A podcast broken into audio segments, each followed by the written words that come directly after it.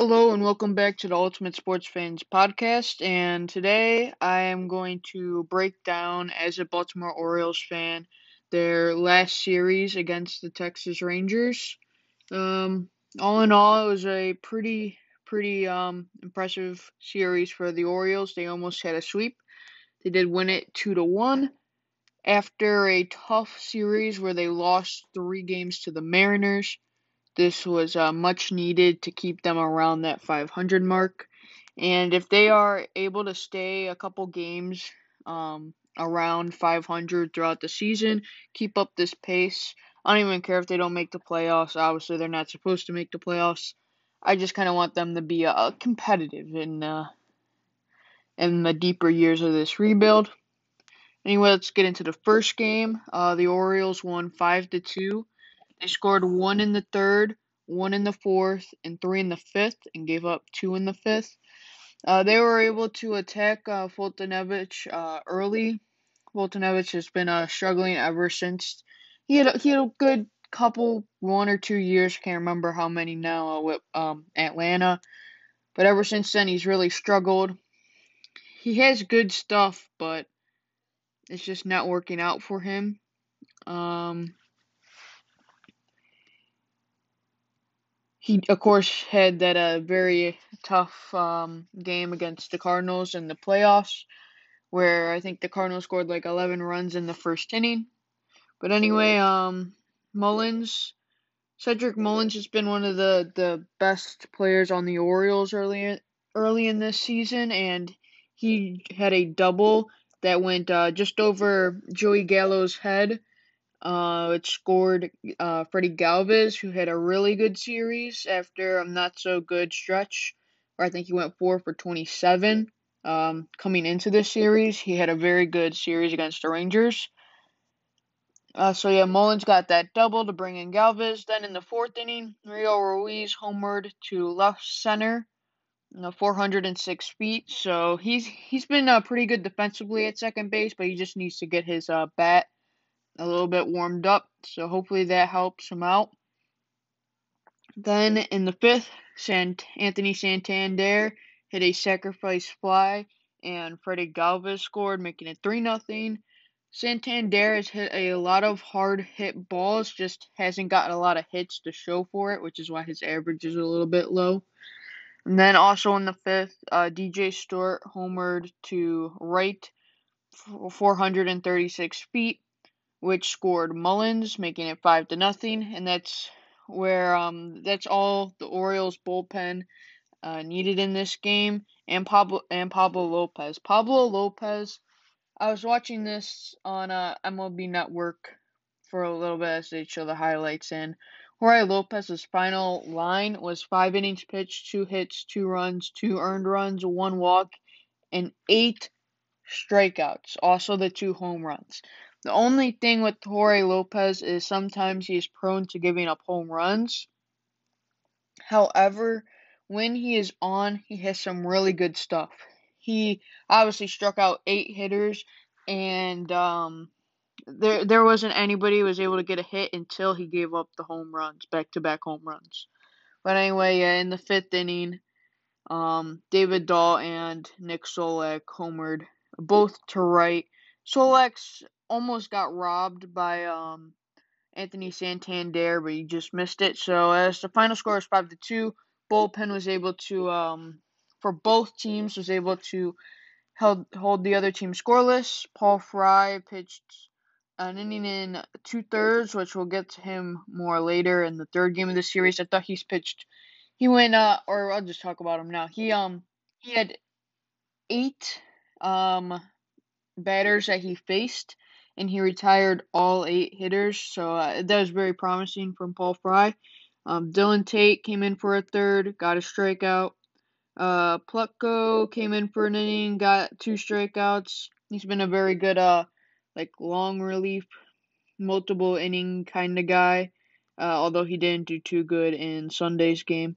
Then we got uh Valdez coming in for his third save of the year. Uh, didn't give up a. He gave up one hit in his inning and uh, one strikeout.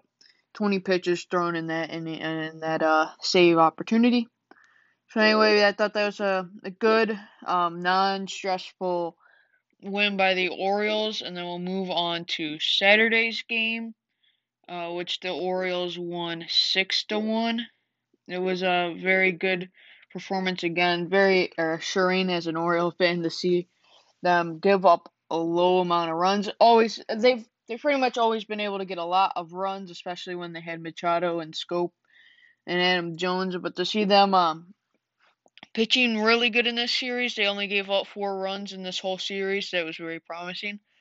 Uh, the win went to Lakins, who has been very good since coming up from the alternate site, and um, the Orioles scored one in the seventh, two in the eighth, and three in the ninth. So this was uh, coming from behind as they had given up one in the fourth.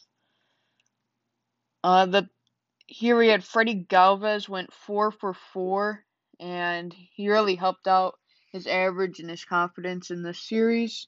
He also had two doubles in this game, and he scored a couple of runs. Dean Kremer started this game for the Orioles, and he had a couple of good starts last year. So coming into this year, I was looking forward to see how he could improve. And his first two starts of the year weren't too good. However, um, he was able to only give up one earned run in this game, going four and two thirds. Struck out six batters. He has good stuff. He did good against the Yankees last year, I know. Only gave up one run in his start against the Yankees last year and uh, he kept the Orioles in the game throughout the early portions of it. If he would have gave up multiple runs, maybe like three runs, then uh, that wouldn't have. Maybe the Orioles wouldn't be able to have the confidence to come back from that. But he kept them in the game, kept it close. Wade LeBlanc came in for an inning in the third. He was very. He had got injured last year, and uh, I was watching when I was watching the broadcast. Gary Thorne actually said um, he thought it might have been it for Wade LeBlanc's career, but he's been very good this year. Uh, well, not very good, but his 5.4 ERA. I actually take that back, but uh, he's been solid. He's been able. He's been a little inconsistent, but pretty good outing for him. Hopefully, he helps him turn things around. He only gave up one hit and he got a strikeout. Then moving on to Lakins, who got the win. He pitched an inning, didn't allow a hit, didn't allow a uh, walk, and he had one strikeout. Then uh, we got uh, Tanner Scott, who I really like his stuff.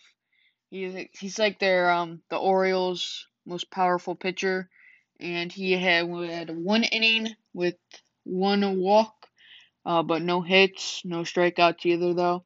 And then Shawn Armstrong came in. Uh, Valdez was warming up, getting ready for a save opportunity but the Orioles scored some runs in the in the ninth. So then Shawn Armstrong came in. He looked pretty good through an inning. He attacked. He had that big lead, and I like to see him attacking the strike zone. He didn't uh, try to pick around the and throw a lot of balls. So it was good to see him attack some hitters. He um allowed one hit, but he only threw nine pitches to get his uh three batters out. So good performance from uh, the bullpen and Dean Kremer. Then the scoring summary David Dahl single to left center, and Nate Lowe scored. Um, that was Texas's run in the fourth. And then in the seventh, Mullins singled to right, Galvis scored, and Mullins moved up to second to make it 1 1. Then Mancini doubled to left, uh, went in the corner, and then Stewart scored, and or not into corner. I got cut off but DJ Stewart scored and Franco was held up at third, making it two to one. And then in the eighth, uh, Mountcastle hit a sacrifice fly to right. Franco scored and Mancini went to third, but uh, Mancini would be stranded on third, so it's three to one after eight. Then in the ninth, Stewart singled to left. Galvis scored and it made it four to one. And then Franco homered to right center 384 feet, and McKenna scored. Um, so that's how the Orioles got their six runs. Moving on to the final game of the series, which was today. And I actually got the. I listened to this game on the radio, so I didn't get to actually see it. But it was a great pitching performance from uh, both uh, John Means and Gibson. Uh, they both Gibson went eight innings and Means went seven. Means gave up three hits, two walks, but struck out nine with uh, 96 pitches.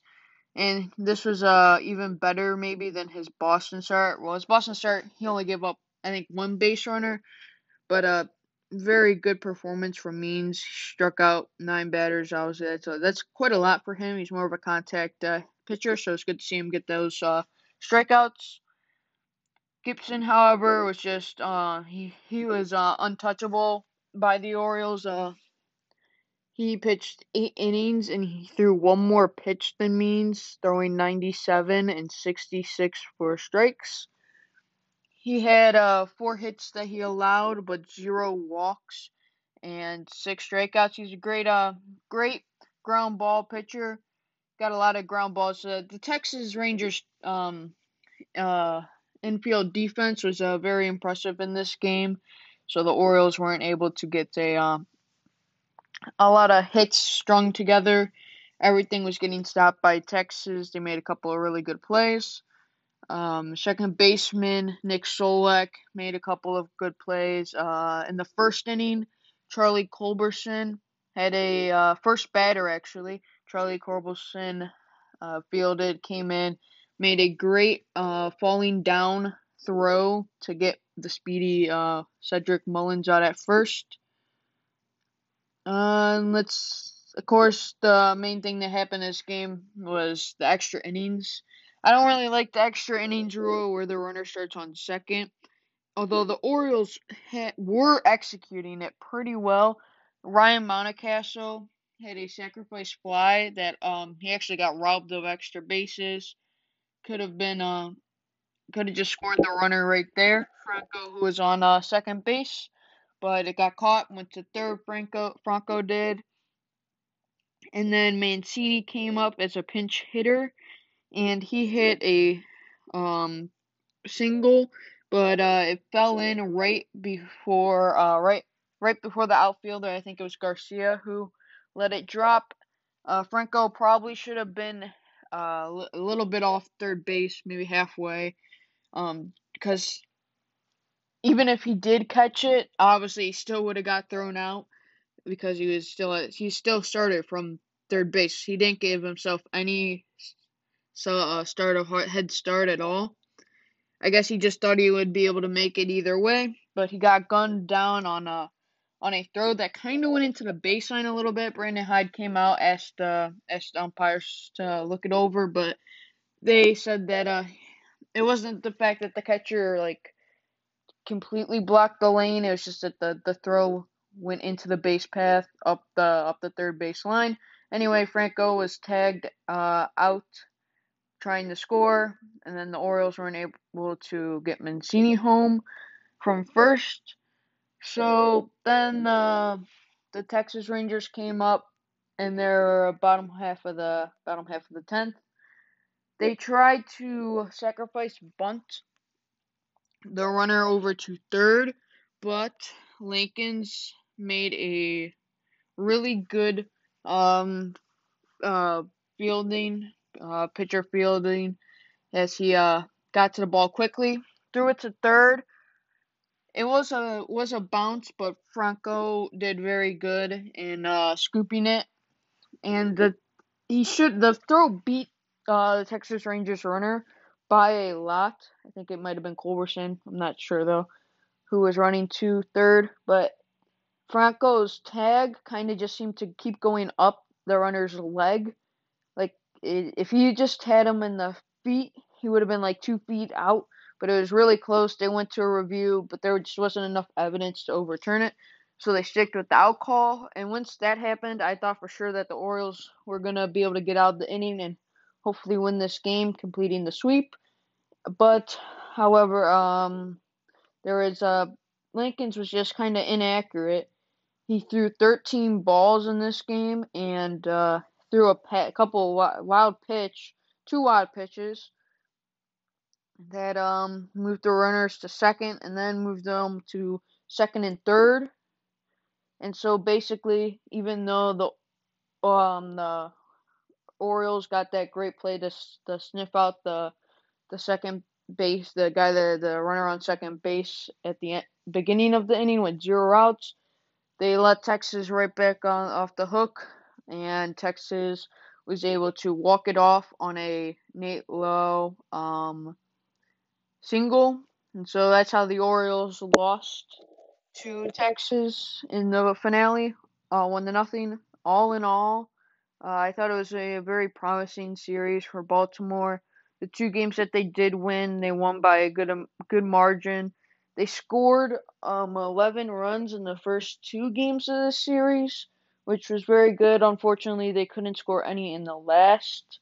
Uh, but I thought their pitching was very good, only allowing four runs in the series to Texas, and Texas is a high power offense with uh, Joey Gallo and Solak and David Dahl has even got the potential to hit some home runs, even though he's not off to a great start. But uh, yeah, I thought it was pretty good for the Orioles, and I'm just happy that they're they're seven and nine right now, so they're still in that around 500 tier, and that's all I really want from them. I just want them to win some games, like win a couple of games, like at least win a game, a series. About obviously they're gonna get swept times, but they're also gonna sweep some teams as they almost swept Texas today. They swept Boston to begin the season. So I'm just um, interested to see how the rest of the season goes. Uh, also, of course, you got Austin Hays uh, coming back from injury, and he's going to be ready for Tuesday's game against Miami. Of course, they have a two-game series coming up against Miami Marlins in the interleague. And then I think they have another off day on Thursday before a three-game series over the weekend.